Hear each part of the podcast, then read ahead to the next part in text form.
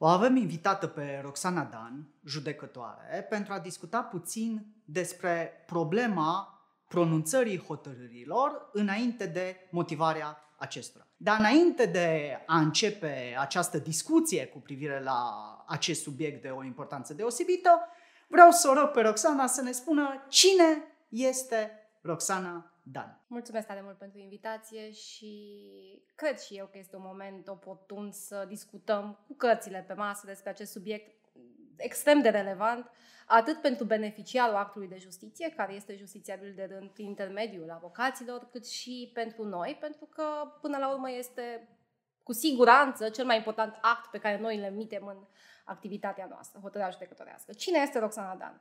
Roxana Dan este uh, judecătoare, în același timp este colaborator uh, al Facultății de Drept, uh, Catedra de Drept Procesual Civil, uh, este doctorand în drept, sper cu voia lui Dumnezeu și a conducătorului de doctorat să îmi finalizez studiile anul acesta, să-mi susțin teza. Uh, și, dincolo de asta, sunt un om extrem de pasionat de uh, tot ce înseamnă sistem judiciar vreau și îmi doresc în fiecare zi să pun umărul în construirea unui sistem judiciar credibil, uh, așa cum ar trebui el să fie și benefic pentru justițiabil. Uh, am 32 uh, de ani și 10 ani de profesie în toamnă, 10 ani de magistratură în toamnă. Da, sunt dintre aceia crescuți și uh, născuți în institut, adică fără activitate judiciară înainte de a fi magistrat. Uh, cum se spune, magistrat de profesie și nu altceva. Uh, nu cred că e neapărat rău sau bine să fii de o formă sau alta, nu am nicio opinie, dar așa sunt eu.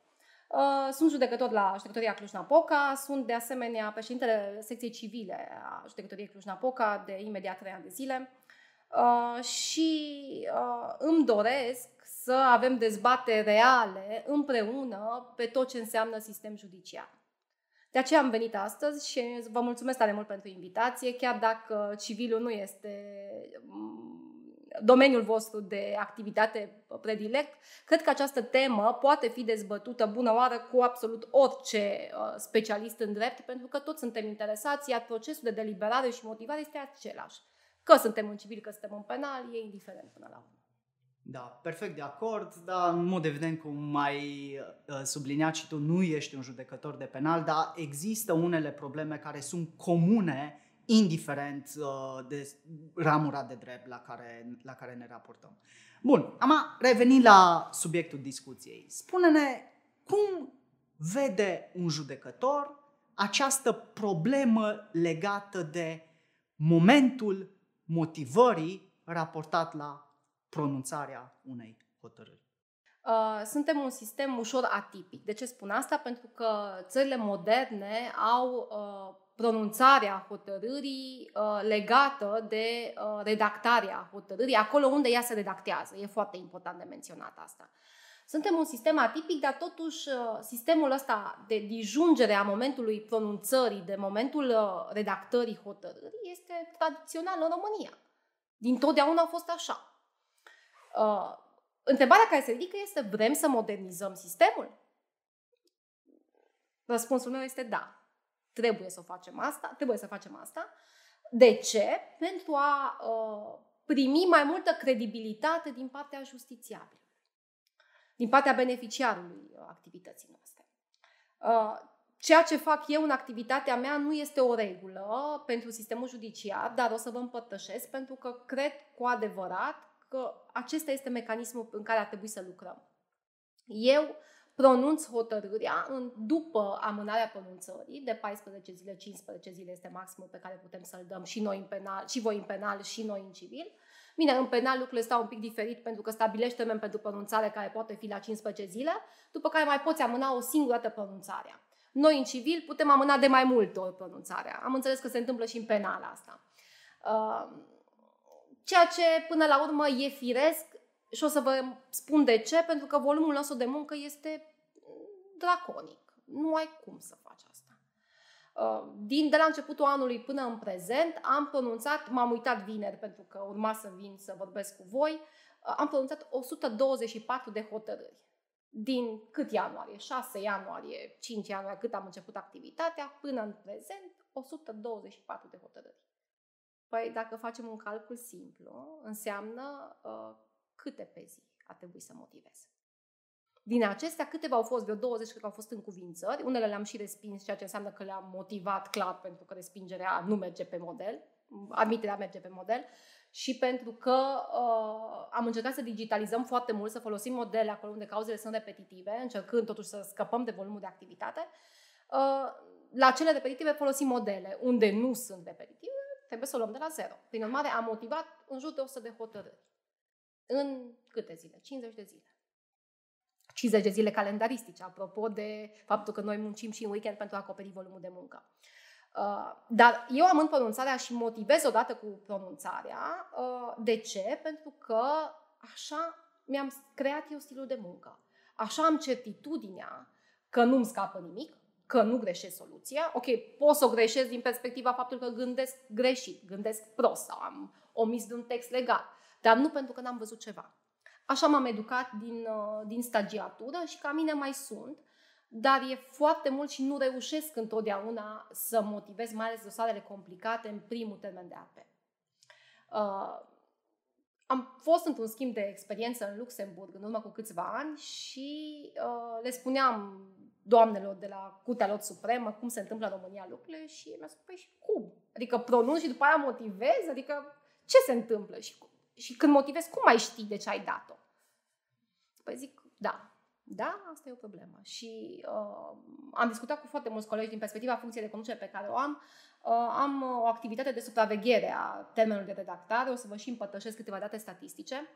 Uh, și le-am întrebat pe colegele mele care motivează la 3-6 luni. Asta e media, 3 luni e media. Păi, ți amintești? Că eu nu mi-aduc aminte ce s-a întâmplat cu 3 luni, mai ales că am avut încă 200 de cauze, 300 de cauze de atunci. Și asta e cea mai mare provocare. Judecătorul muncește de două ori. Muncește la pronunțare, că ia dosarul și face minuta, muncește la uh, redactare peste încă 3 luni și mai muncește și în timpul ședințelor când își vede dosarul. Deci, da, aceste două momente diferite la acest moment disjunse, creează o, uh, un volum de activitate și mai mare pentru judecător. Doar că, din păcate, sistemul e de așa natură că nu se poate altfel la acest moment. Mi-a plăcut foarte mult răspunsul și ai, cred că ai intrat destul de bine în profunzimea uh, problemei. Înțeleg că, practic, discutăm despre nevoia unui schimb de paradigmă, ceea ce este foarte dificil de realizat, dar atunci când ești obișnuit cu ceva, e greu practic să revoluționezi uh, sistemul din acest punct de vedere și asta pot să înțeleg. Spuneai însă că, sau cel puțin așa am înțeles eu, că practic această disociere între cele două momente dublează volumul de muncă al judecătorului. Ce te-aș întreba eu în continuare ar fi următorul lucru. Să presupunem să facem un exercițiu de imaginație. De mâine avem această schimbare de paradigmă, poate chiar o modificare la nivel legislativ, iar de mâine judecătorul trebuie să motiveze înainte sau la momentul pronunțării hotărârii. Ar îngreuna acest lucru uh, activitatea judecătorului sau nu? Răspunsul este da. Și o să vă spun de ce. Uh, eu am ședință joia. Da? De obicei, acum stau în sală mult mai mult decât stăteam înainte, pentru că sunt fixate pe intervale orare, nu depășesc 10 cauze pe interval orar, cum am 40-50 de cauze la două săptămâni, pentru că doar așa am spațiu să intru în sala de judecată, uh, durează mult mai mult. Adică ies undeva la 3 jumate, poate 4, depinde de cauze, din sala de judecată. La 3 jumate, 4, eu ar trebui tot ce scot în pronunțare, dacă n-aș amâna pronunțarea, ar trebui să fac minuta și să motivez. Păi cum? Adică m-am trezit la 5 jumate, am venit la instanță, am, am audiat martori, am luat interogatorii, am ascultat părți am, și după aceea să mă apuc să fac minute și să merg să pronunț în sală, să motivez în sală. Mă gândesc că cred că nu-mi soliciți o motivare scrisă în ziua respectivă, că n-ai cum să o faci. E foarte dificil dacă o facem de, de maniera asta. La ce m-am gândit eu însă? M-am gândit că e mult mai uh, util dacă ne raportăm la statistica pe care o avem. Adică, și o să iau puțin uh, aceste foi, uh, doar să vă împărtășesc faptul că undeva la 18% din hotările pronunțate de judecătoria Cluj-Napoca au fost atacate. 18%. 18% din, adică am pronunțat, nu știu, 6.000 de uh, hotărâri, undeva la 1000 de hotărâri au fost uh, atacate. E un exemplu stupid, că n-am, am pronunțat mult mai multe. Dar ca idee, dacă ar trebui motivate doar cele în care se face cale de atac, lucrurile sunt simple. Ar fi mult mai ușor.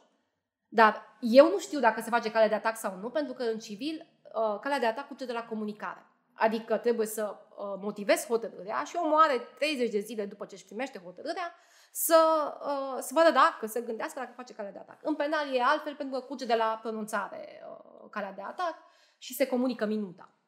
Dar ce cred eu că ar schimba și ar putea să facă posibilă o schimbare de paradigmă de genul acesta sunt câteva măsuri coroborate. O primă măsură este legată de organizarea judiciară. Ar trebui să desfințăm instanțele mici. Ar trebui ca unele instanțe să nu existe și noi instanțele mari uh, extrem de aglomerate, ar trebui într-adevăr să avem o circunscripție mai mare puțin. Adică dacă am îngloba Huedinul, spre exemplu, ăsta e un exemplu la nivel local pentru noi. Huedinul, pentru cei care ne urmăresc și uh, nu sunt din zonă, uh, e o instanță neatractivă și pentru magistrat și în prezent are doi judecători. Schema cred că e de 4 sau 5, dar pentru că e neatractivă nu se acoperă schema și tot timpul sunt în deficit de personal.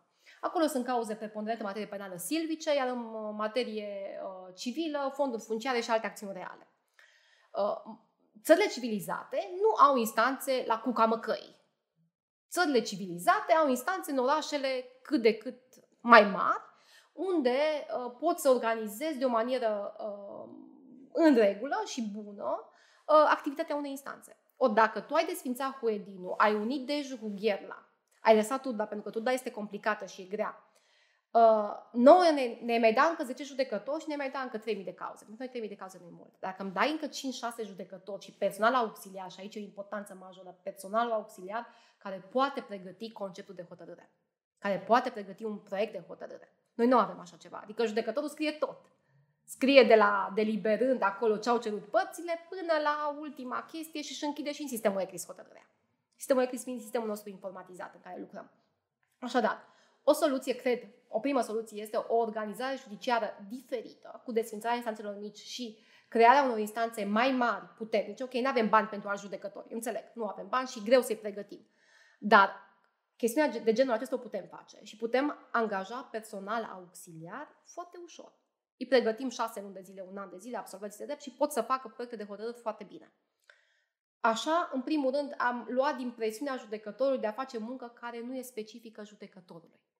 Pentru că dacă mă pui pe mine să motivez chestii, nu să motivez, să fac deliberânduri în care să spun ce au spus părțile, păi îmi pierd timpul și o să mă și supraaglomerez și când ajung să uh, am nevoie de mintea limpede, să uh, am raționamente juridice profunde, nu o să mai am disponibilitatea psihică să le am. E logic. Și atunci, Asta e o primă măsură. A doua măsură pe care cred că trebuie să o luăm este să motivăm acele hotărâri care se atacă, în primul rând, sau la cerere. Dacă tu vrei să-ți se motiveze cerere, așa e în arbitraj. Vrei să-ți se motiveze hotărârea, e de aici 2000 de euro în plus și se motivează. Da? Sau uh, țări ca Polonia, spre exemplu, are, au, au aceste două situații, la cerere și la uh, atunci când se atacă. La fel, Spania. Da? Sunt foarte multe țări care au uh, mecanismul ăsta. A treia chestiune, deci asta e prim, prima organizare, doi, motivarea doar la cerere, a treia, motivarea pe scurt în sală, când faci pronunțarea. Când faci pronunțarea, vei intra în sala de judecată și spui într-o acțiune, de exemplu, în revendicare sau uh, în rezoluția unui antecontract. Spui, mă refer la sfera civilă.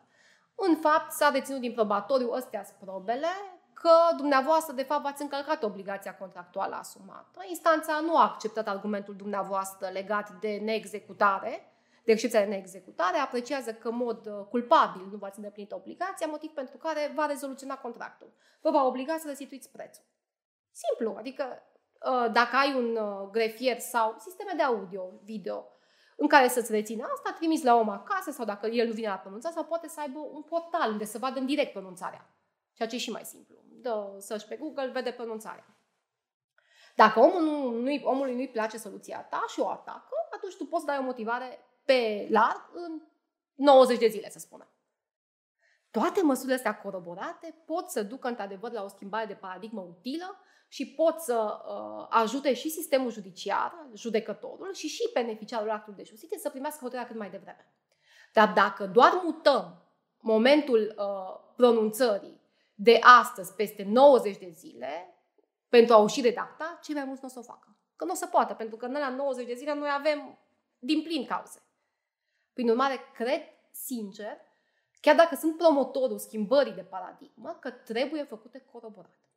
Această modificare uțingului, cum spunem noi, nu poate conduce la ce ne dorim noi. Un răspuns interesant, mă rog, până la urmă, are fundament ceea ce spui, pentru că noi de multe ori avem tendința de a produce așa reforme doar în părți izolate ale codurilor, fără să ne dăm seama cum se răsfrânge modificarea respectivă asupra ansamblului da? sau ce efecte colaterale poate produce modificarea respectivă. Deci tot timpul trebuie să avem o imagine de ansamblu și într-adevăr când discutăm despre această problemă a momentului pronunțării, a momentului motivării raportat la momentul pronunțării, descoperim de fapt și niște probleme reale la nivel de uh, sistem. Aș dori totuși să revin puțin la un aspect interesant pe care l-ai remarcat, și anume că motivarea s-ar putea face și în sală. Uh, da, într-adevăr există multe proceduri și în, și în materie penală în care este ridicol să-ți imaginezi că judecătorul ar putea să motiveze uh, înainte da, înscris înainte să pronunțe respectiva soluție. Probabil exemplul cel mai îndemâne este o propunere de arestare preventivă, unde oricum judecătorul are un timp foarte limitat să pronunțe soluția. Ceea ce nu înțeleg eu, și aici o să vreau după aceea să mutăm un pic discuția, ceea ce nu înțeleg eu este cum un judecător care deliberează da, în mod real, efectiv, cu privire la soluția pe care urmează să o pronunțe, nu poate în sală să și explice foarte succint de ce a ajuns la soluția respectivă. Și raportat la această chestiune, aș vrea puțin să încerc să intru în mintea unui judecător și să te întreb cum sau în ce constă, de fapt, procesul de deliberare, da, raportat la pronunțarea unei hotărâri, și în ce constă procesul de motivare a hotărârii respective. Îs două lucruri diferite, discutăm despre aceeași deliberare, două deliberări diferite. Cum, cum vezi lucrurile sau cum le simți tu ca și judecător? Legat de intratul în mintea unui judecător, ai noroc că am mintea deschisă și poți intra mai ușor. Uh, dar, revenind la lucruri serioase, uh, bună întrebare. Spuneai dacă, întrebai dacă pronunțarea hotărârii, soluției până la urmă și, de, uh, și motivarea sunt două momente distincte și câte deliberări au loc între cele două etape. Păi, uh, pentru mine, în, uh, pentru că eu motivez de maniera asta, adică eu încep de fapt cu ce au zis părțile, rețin starea de fapt, starea de drept și spun cine de la și ajung la soluție, e simplu. La mine e doar una. Pentru că eu redactez hotărârea așa cum ne dorim noi în viitor să se întâmple, eu așa o fac, în proporție de 90% din cazuri. Adică mai puțin la renunțări la judecată sau chestiuni care se întâmplă și care îmi stopează procesul, unde n-am nevoie de deliberare prea mare sau prea profundă. Uh, dar, în rest, uh, m-am interesat puțin cum fac colegii, pentru că eu nu practic tipul ăsta de deliberare, dar m-am interesat puțin cum fac. Păi, uh, cred că trebuie să încep, de fapt, de la etapa dezbaterilor, de la ultimul cuvânt, de la ce se întâmplă în sala de judecată. De regulă, uh, judecătorului se conturează o soluție în sală. Este, nu știu, ipocrit să vă spun că noi deliberăm în secret, în camera de consiliu, la noi în birou, uh, departe de nu știu ce, pentru că deliberarea, de fapt, e un proces continuu. Eu, ca judecător, scopul meu sau obiectul muncii mele este să iau decizii. Intru în sală, văd dosarul. În penal e și mai simplu că ai deja un dosar făcut de procuror sau e mai simplu, totuși mai greu să rămâi, uh, uh, să rămâi în acea sferă de imparțialitate. Uh, eu am un dosar în care deja reclamatul și părâtul vin pe poziții contradictorii și spun tot felul. Deja îmi dau seama unde merg lucrurile, dacă atât timp cât știu dosarul, deja îmi dau seama. Dar nu întotdeauna lucrurile sunt așa, așa de clare. Când sunt probleme de drept extrem de complicate și civilul este o junglă. Uh, diversitatea în care ne aflăm uneori într-o ședință de judecată, mai ales la judecătorie, unde nu avem specializări, e extrem de mare. De la, uh, o să vă împărtășesc acum, vineri am pronunțat uh, 21 de hotărâri pe care le-am avut acum două săptămâni în ședință. Din astea 21, vreo 10 au fost simple, adică drept pe care l-am cunoscut. Situații de fapt pe care le-am mai avut, am știut unde să activez, ce parte a creierului să o activez, dă drumul, scrie hotărârea. Am avut de asemenea uh, o speță cu uh, postarea unor acte de identitate pe rețelele de Facebook. Și acolo mi-am pus tot felul de probleme, date personale, regulament european, GDPR, uh, cât să-i dau daune, uh, ce să vă mai spun că era și des, cu și despre polițiști. Uh, extrem de multe probleme ridicate și mi-a luat două zile să fac hotărârea respectivă. Adică n-am putut să o fac într-o zi, oricât m-am chinuit, pentru că a trebuit să citesc foarte mult. Uh, nu știam când ies din sală. Deci la, una, la o astfel de speță nu știi când ieși din sală soluția. Nu poți să scrii minuta. Ai nevoie să citești, ai nevoie să vezi care e practica, cât să-i dau despăgubiri. Îi dau despăgubiri, nu îi dau, îl oblig să publice hotărârea nu știu unde. Va avea rol educativ hotărârea mea. Cât de frumos o scriu ca să aibă rol educativ atunci când, o, când oblig la publicarea pe anumite, pe anumite medii sociale. Uh, o a doua speță extrem de interesantă pe care am avut, o rezoluțiune a unui contract de uh, conceperea unui site. Ce să vă mai spun? Acolo trebuia să văd dacă s-a implementat SEO, dacă uh, obiectul contractului, respectiv CMR-ul, nu știu ce era bine, dacă s-au făcut legăturile de emailing, dacă... Păi, 90% dintre colegii mei nu știu ce era SEO. Și diferența între implementare și optimizare. Și de ce magazinul ăsta web cu făcut așa, nu era pe primele 5 pagini de la Google, că era la 20, că nu s-a optimizat SEO cum trebuie. Și ca să înțeleg toate astea, trebuie să vorbesc cu oameni. Că nici eu nu sunt atot cunoscătoare. Am mai avut și o succesiune, am mai avut și un partaj și niște un fond funciar. Toate astea iau timp pentru deliberare. Prin urmare, în spețele complicate, deliberarea nu poate veni în sală, pentru că nu ai cum să o faci. Deci nu vine pe parcurs. La spețele simple, da. La spețele complicate, deliberarea ia o zi, două. Și dacă pronunțarea cumva ai făcut-o în mod uh, uh, potrivit legii în ziua în care ai ieșit din sală și ai zis admite cererea și după aceea zici, ok, dar care sunt argumentele? Deci da, sunt spețe în care îți ia timp deliberarea, îți ia timp și ai nevoie de o perioadă de liniște cumva mentală încât să te concentrezi numai pe asta. Ori, când tu ai 120 de hotărâri pe care trebuie să le motivezi în spate sau poate și mai mult, nu știu ce liniște ai. Și până la urmă, pentru omul acela din dosar, dosarul e singurul important. Pe el nu interesează cele 119 dosare anterioare ale mele. Și și ar trebui să-l intereseze. Și atunci, uh, cred cu certitudine uh, faptul că uh, trebuie să avem un moment al pronunțării mai îndepărtat față de momentul în care ieșim din sala de judecată. Deci nu poate să fie în aceea zi. Pentru că riscul să greșești, să fii superficial, este foarte mare. Da, în acele hotărâri unde lucrurile stau un pic mai... în acele dosare unde lucrurile sunt mai sensibile. Acum, um, dacă pronunți hotărârea astăzi și o motivezi peste trei luni, e evident că mai trebuie o deliberare. Nu ai cum să o faci altfel. Ce fac colegii mei, că vă spuneam că i-am întrebat, își notează. Și când fac deliberarea pe un uh, dosar complicat, de fapt ele, ei au motivarea pe scurt. Ei pot să vină în sală să spună de ce au spus, de ce au reținut o anumită soluție. Uh, ce birocrația asta pe care o avem noi de a scrie hotărâri sau ego-ul ăsta supradimensionat pe care îl avem și noi judecătorii și avocații de a scrie concluzii scrise și note și așa mai departe pe zeci de pagini, ne împiedică să fim succinți. Ne împiedică, ți-e rușine să mergi cu o hotărâre de o pagină și Curtea de Casație Italiană așa face.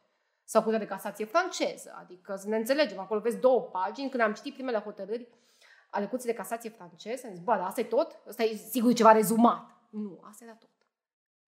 Cumva, cred că și aici trebuie să lucrăm. Pentru că uh, sunt vă spun cu certitudine faptul că judecătorul atunci când pronunță soluție știe de ce o dă. Problema este că uită peste 3 până peste 3 luni. Și mai trebuie să se gândească încă o dată. La spețele complicate, v-am spus, își fac fișă, își scriu motivele și îi ajută la motivat. Asta fac. Da. Dar e frustrant.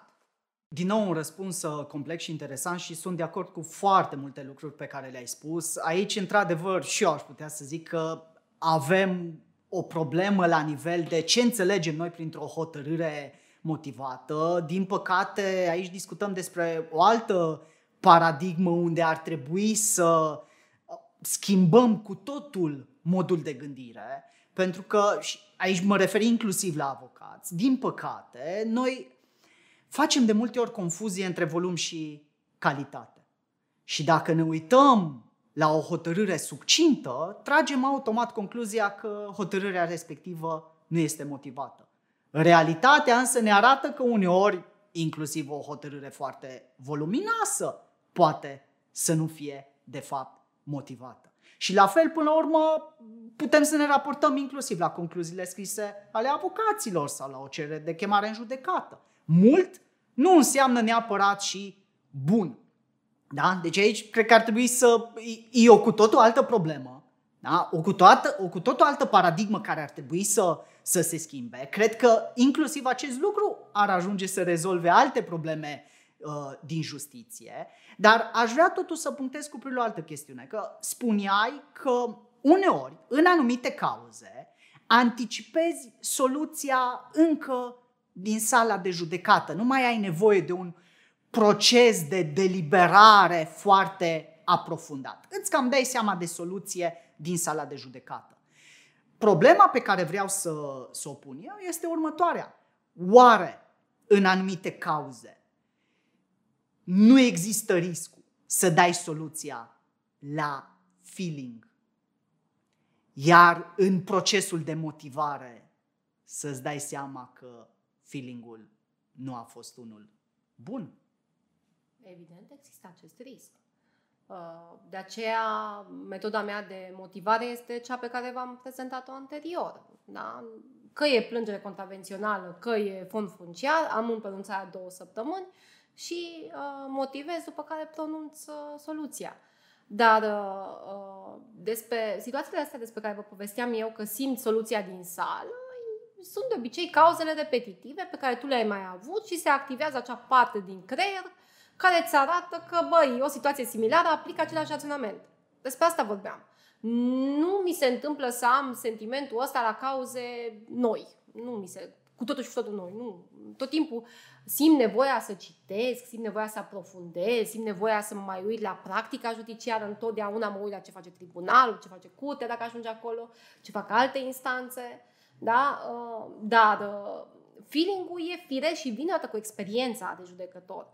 Uh, dacă la începutul carierei toate ți se păreau dificile, toate tipurile de cauze erau wow, ce cauză am, după un timp se activează acolo partea aceea de creier care trebuie să se activeze bazată pe experiență. Ce spui tu legat de îți greșește feeling-ul, e posibil, dar uh, ce riști e să nu ai argumente. Uh, în institut uh, și mai apoi aici la, la Cluj, când am venit ca și auditor de justiție, un judecător mi-a spus, Roxana, ești judecător adevărat când poți motiva orice. Și eu, bam, știu, cum să motivezi orice, adică orice fel de soluție. Și zic, a, nu cred că e cazul. Cred că ești un avocat bun când poți să aduci argumente pro și contra, dar ca judecător nu. nu. Cred că judecătorul trebuie să fie cel care vede soluția și să vezi soluția în baza argumentelor. Deci nu cred că poți să fii bivalent sau, uh, să nu-i spunem, boli psihice pe nume. Deci nu cred că poți să ai argumente și, și în același timp. Cred că se conturează un făgaș firesc în mintea mea. Așa sunt eu croită. E cumva firesc. După ce administrez probele, cumva merg pe drumul acela bătătorit până la ușa care se deschide. Ușa care se deschide este hotărârea. Care vine câteodată mai repede, câteodată mai greu, depinde de drum. Da. Aș vrea să te uh, întreb următorul lucru. Eu, întâmplător cu privire la subiectul ăsta, am ridicat și o excepție de neconstituționalitate și pregătindu-mă uh, pentru redactarea excepției respective, am citit puțin literatură de specialitate uh, anglosaxonă, inclusiv pe partea de studii cognitive. Uh-huh. Da?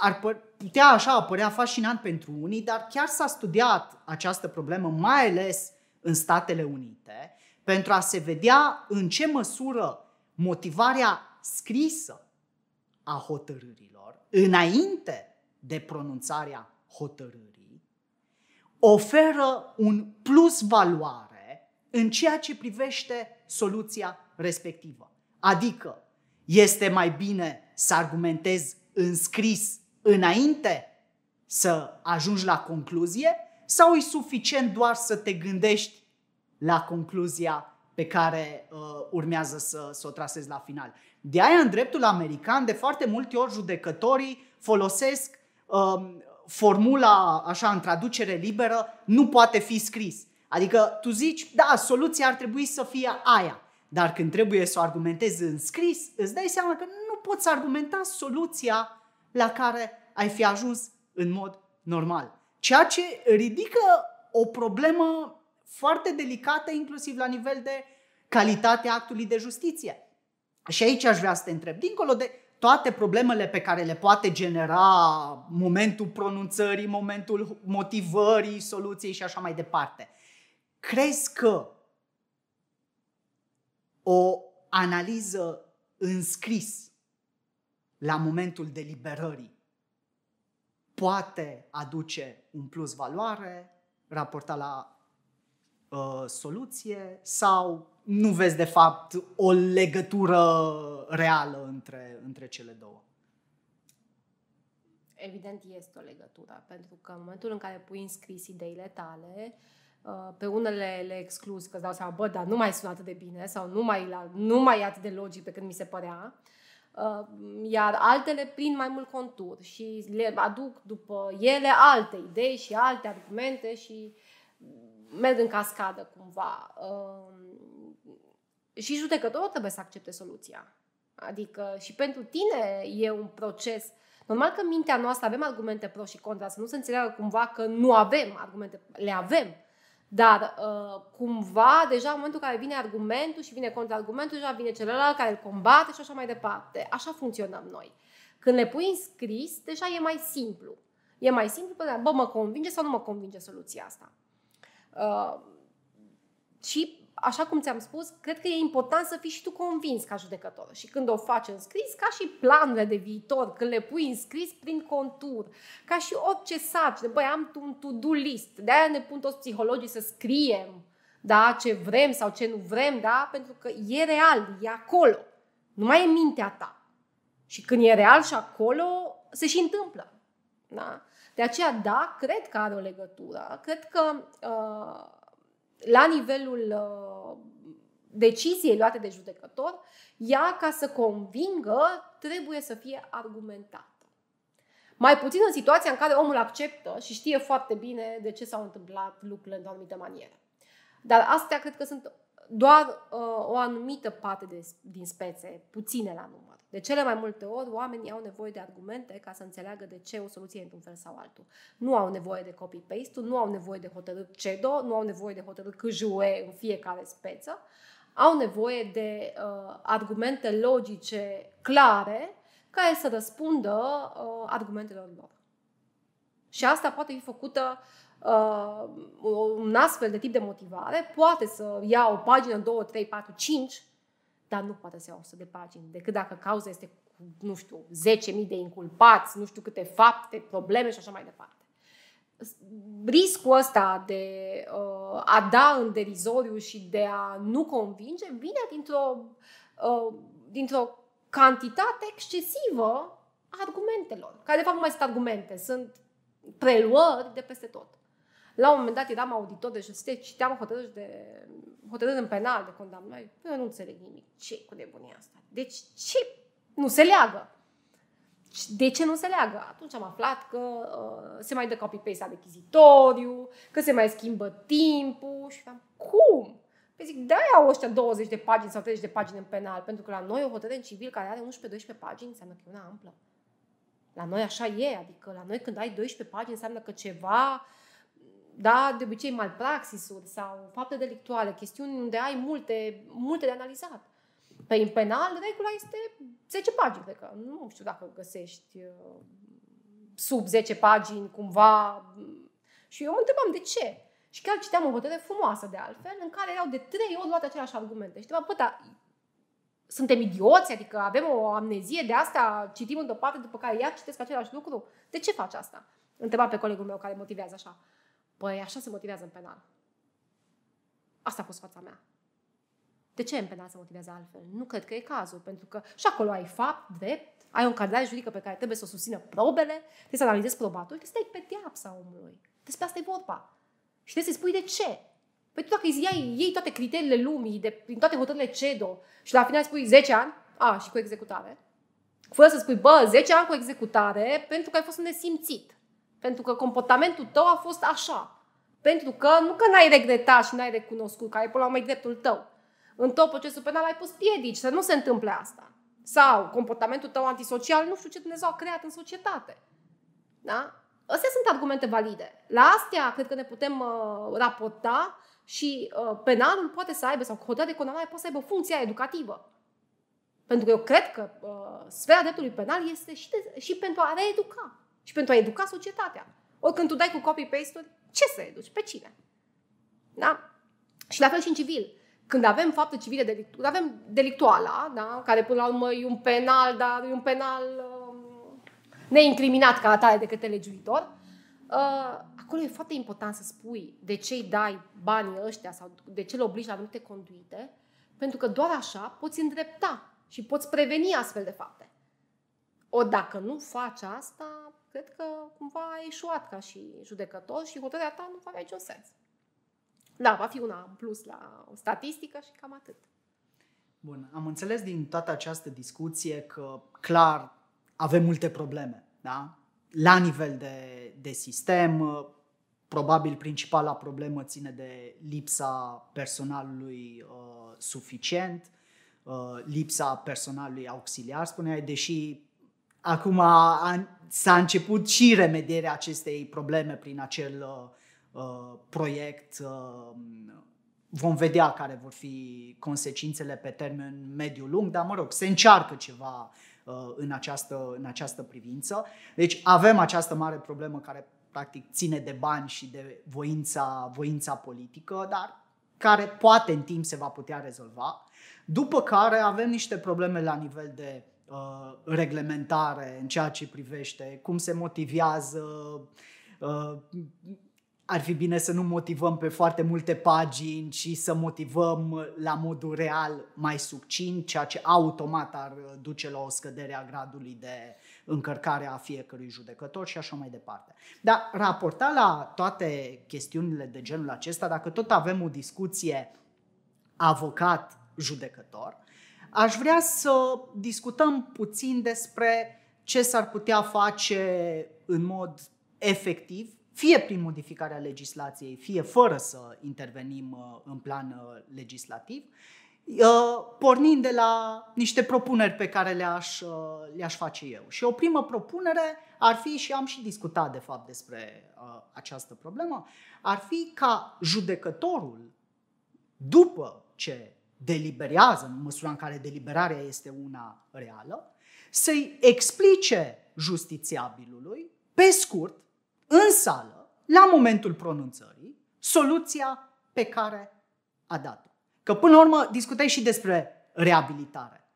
Oare în contextul în care tu îi explici omului, fiind față în față, explici în mod nemijlocit cu ce a greșit, nu are un impact mai mare asupra omului respectiv decât să-i explici, uh, explici uh, în scris, fie in ex, chiar, chiar in extenso. Da? Strict la nivel de impact, la nivel psihologic. Da? Și aș vrea să te întreb cum vezi, da, în măsura în care această abordare ar putea să rezolve o bună parte din, din problemă, fără să genereze alte dificultăți. Da. Răspunsul meu este da. Da, ar rezolva și da, ar fi benefic pentru toate sferele dreptului, nu doar pentru sfera dreptului penal. Am văzut în Luxemburg, în acel schimb de experiență în care am fost, uh, judecătorul care pronunța o soluție, ce făcea omul. Da? Iată amendă penală, uh, circulase fără, uh, fără asigurare și încă fără ceva. și i-a spus că amendea mai uh, e mai mare, de, e mai mare decât valoarea mașinii și i-a spus că trebuie să muncească, i-a spus că nu e normal să nu respecte regulile, că el imigrant, dar trebuie... Eu eram...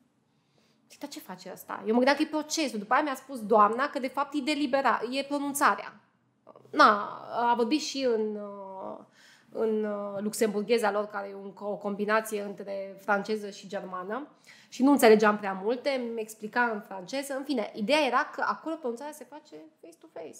Da? Ți-am dat uh, amendă penală în cuantumul ăsta pentru că, așa cum spuneam mai devreme, pentru că ai fost așa, așa, așa, pentru că nu se poate să nu respecti, pentru că conduita ta afectează. Uh, și acum normal și firesc, adică ăsta e sistemul. Din nou, uh, ce, ar fa- ce efect ar avea? Deliberarea este reală, deci nu pot toți judecătorii care pronunță o hotărâre stau și se gândesc. Știu motivele pentru care pronunță acea hotărâre. Prin urmare, ei pot veni cu, o, cu puțin efort în fața unei camere sau în fața justițiabilor în sala de judecată și să spună te-am obligat pentru că. Da? Uh, ce cred eu că ar face asta? Uh, ce ar trebui să, să se întâmple cu astfel de pronunțare motivată? Hai să spunem, pronunțarea motivată a hotărârii este ca ea să fie redată succint într-o, într-un act, da? așa cum am discutat că se întâmplă la Curtea Constituțională, trei paragrafe, acea uh, soluție motivată succint să fie livrată tuturor părților din proces, iar dacă doresc uh, să o atace sau doresc motivare in extenso, să aibă, nu știu, 15 zile să o solicite și judecătorul să aibă 90, până la 90 de zile să o motiveze. Cred că ar fi cel mai bun lucru care s-ar putea întâmpla la, modul, la momentul acesta. Cel mai bun lucru. Da, e nevoie de modificare legislativă. Pentru că în procesul civil, la fel ca în procesul penal, hotărârea înseamnă soluția motivată în fapt și în drept. Și cred că ca să lucrăm la paradigma asta de uh, cantitate a scrierii juridice, e nevoie de multă, multă treabă. E nevoie de educație uh, a scrierii în facultate, pe care nimeni nu practică. E nevoie de educație a scrierii în institut, în uh, Institutul de Pregătire a Avocaților și așa mai departe. Noi cu ghidul de bune practici, unde am avut și eu calitatea de expert, am încercat chestiunea asta și tot timpul, la toate seminarele la care mergem noi ca experți, spunem asta. Da, trebuie să ducem volumul, trebuie să reducem volumul, trebuie, trebuie, trebuie. Nu că e, nu că e de dorit, trebuie să o facem. Pentru că în momentul în care tu pui concluzii scrise de 20 de pagini, cealaltă parte de 50 de pagini, nu poate veni judecătorul să scrie o pagină că îi spui că e nemotivată.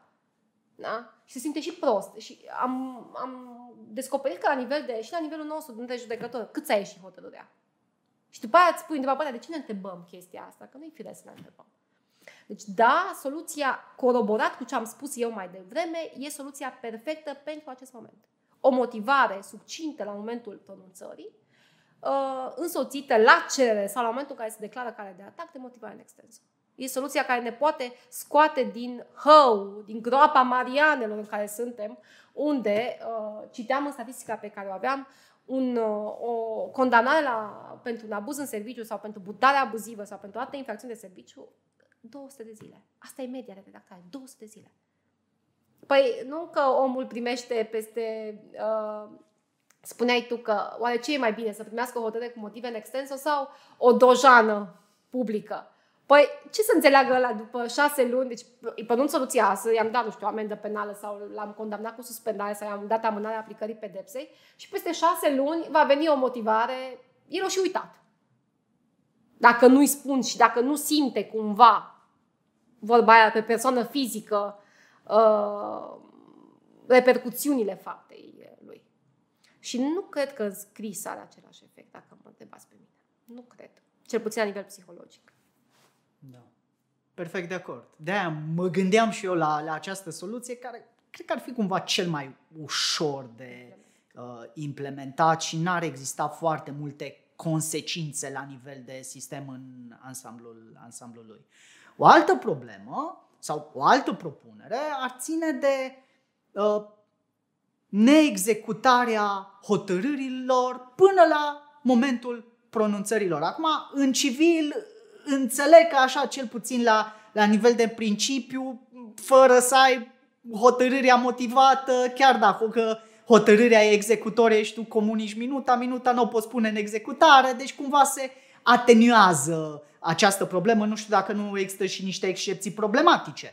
Dar în penal există foarte multe probleme din acest punct de vedere, pentru că, practic, e ca și cum ai pune în executare minuta, omul poate să meargă în penitenciar, chiar dacă hotărârea executorie încă nu este motivată. Și atunci te întreb în ce măsură nu ar fi o soluție reală, da? ca cu privire la hotărârile care pot să fie definitive, da? să nu poată fi puse în executare până ce nu sunt motivate.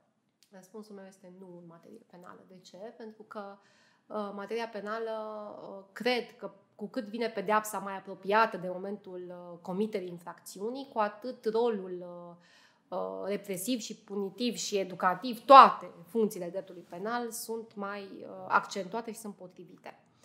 Nu cred că e onest ce se întâmplă acum, dacă mă întrebi. Dar dacă motivarea ar veni în 30 de zile sau a venit succint la momentul pronunțării, așa cum am povestit noi mai devreme. Adică intră în sală, îi spune în temeiul, că în penal trebuie să scrii minuta cu temeiul, n-am înțeles-o niciodată, dar uh, am făcut-o și eu și uh, ce înțelege omul ăla? Că 394 coroborat cu nu știu ce. Da? În fine, așa, mergi și spui în temeiul așa, te condamn la pedeapsa închisorii, în regim de uh, arest penitenciar deținut, eche gherla, via, uh, pentru că cred că asta trebuie să fie soluția. Motivare succintă și atunci omul știe motivele și va primi în extens una la 15-20 de zile. Nu cred că soluția este să punem în executare, să meargă în penitenciar la 6 luni sau la un an după ce luăm un caz simplu, stă în numărire penală 3 ani, că se practică 2-3 ani media în numărire penală, mai stă un an în judecată, un an e bine, uh, merge, se pronunță hotărârea uh, astăzi, peste șase luni vine motivarea. Deci omul merge și com, uh, își ispășește o pedeapsă pentru o faptă care a comis-o acum patru ani jumate? Păi, ce rol are? Îl va descuraja pe el? Va vedea societatea în el un exemplu? Nu. Cred că uh, în materie penală, pedeapsa trebuie uh, pusă în executare de îndată ce hotărârea este pronunțată. Doar că această hotărâre pronunțată trebuie să fie motivată de maniera în care omul să înțeleagă și să știe de ce am reținut uh, vinovăția lui, de ce forma de executare pe care am apreciat-o că este potrivită este, nu știu, amânare, suspendare sau executare în regim de uh, penitenciar. Deci da. nu, nu, nu cred asta. Și și în civil, în civil, în civil e și mai amuzant, pentru că da, poate fi pus în executare silită doar hotărârea finală. Dar Gândiți-vă câte situații în care societățile intră în insolvență, pleacă numai ce se execuții. Deci ai luat o înșelăciune în civil, că foarte multe dintre, uh, dintre situațiile din uh, civil legate de neexecutări contractuale seamănă cu înșelăciunile din penal. Uh, ai luat acum vreo 2-3 ani da? uh, și vine motivarea peste 2 ani. E la fel. Numai ce se execuții care mai e rolul? Adică to- tocmai am condus un proces judiciar degeaba. Nu, nu. Deci, cred că motivarea hotărârii trebuie să fie uh, sau punerea în executare a hotărârii, această fază care dă până la urmă relevanță întregului proces, trebuie să fie de îndată, trebuie să fie imediat după ce judecătorul a ajuns la hotărâre. Că ăsta e scopul. N-am pronunțat hotărâri ca să ce? Să le rămăm eventual. Nu, nu. Cred că trebuie să fie. Cred că trebuie să fie. Trebuie schimbată paradigma. Trebuie să înțeleagă omul de ce. Dar nu putem amâna punerea în executare. Poate că judecătorul ăla are, nu știu, un stoc de 200 de dosare. Sau am văzut o colegă, are un stoc de 800 de hotărâri de motivate. 800. Da? Ce facem? Așteptăm să le ia la rând ca să... Nu. Nu, nu, nu. nu cred că e o soluție. Am înțeles. Uh această perspectivă, nu achiesez într totul, dar mă rog, până la urmă, cu privire la orice poate să existe o dezbatere, încercând să duc discuția um, înspre final. Aș avea două chestiuni cu, care, cu privire la care te-aș ruga să punctezi uh, și le formulez pe ambele la acest moment. O primă chestiune ține de ce se poate face realmente în momentul de față fără să discutăm despre o modificare legislativă. Și aici mă refer la faptul de ce majoritatea judecătorilor nu procedează totuși cum procedezi tu. Pentru că, din câte am înțeles, tu nu ai nevoie de o modificare legislativă pentru că încerci cel puțin, da? poate nu reușești de fiecare dată, dar cel puțin încerci, da? să nu creezi această disociere între momentul pronunțării și momentul uh, motivării hotărârii. Deci, aș vrea să-mi spui de ce crezi că nu este o practică generalizată acest lucru? Cum am putea să transformăm această practică într-o practică mai larg acceptată la nivelul judecătorilor, în lipsa unei modificări legislative. Da? Asta prima problemă. Și a doua problemă, dacă facem un exercițiu de imaginație și călătorim puțin în timp, da? să zicem că au trecut 2 ani de zile de la acest moment, crezi că lucrurile vor fi altfel sau nu? Te rog. Da, uh, cred că uh, răspunzând la prima ta întrebare, motivul pentru care nu pot face toți ca mine uh, este cauzat de volumul extrem de ridicat. Nu o să mă plâng acum să vă spun că eu îmi petrec mult timp din viața mea personală la muncă sau alte. Nu, sub nicio formă. Uh, sunt mulți care practică același stil de lucru ca și mine și amână pronunțarea poate de mai multe ori până reușesc, dar nu o fac cu, în mod continuu. Da? Doar la cauzele dificile, practic, acest sistem. Uh, nu poți să faci asta pe termen lung, pentru că dacă o faci, riscul să îți uh, uzezi uh, mintea uh, și să nu mai dai randament în alte sfere ale vieții tale e mult prea mare. Nimeni nu vrea judecători obosiți, judecători frustrați că nu au viață personală, că stau toată ziua la muncă nu, nimeni nu vrea ca judecătorul să stea într-un turn, turn de filde și să motiveze în continuu. Nu-ți dorești așa ceva, îți dorești un om care să înțeleagă cum funcționează viața socială și așa mai departe. Deci da, nu cred că ceea ce fac eu e cel mai bun lucru. E bun pentru mine, e bine pentru mine personal pentru că îmi dă acea siguranță că hotărârea mea este în regulă. Dar o să vă spun ceva foarte interesant legat de rata de atacabilitate a hotărârilor pronunțate foarte devreme. E foarte mare. Adică eu dacă îți livrez hotărârea acum, la 14 zile de la momentul în care am ieșit în pronunțare cu ea, riscul să-mi ataci hotărârea e mult mai mare decât dacă ți-o livrez peste un an.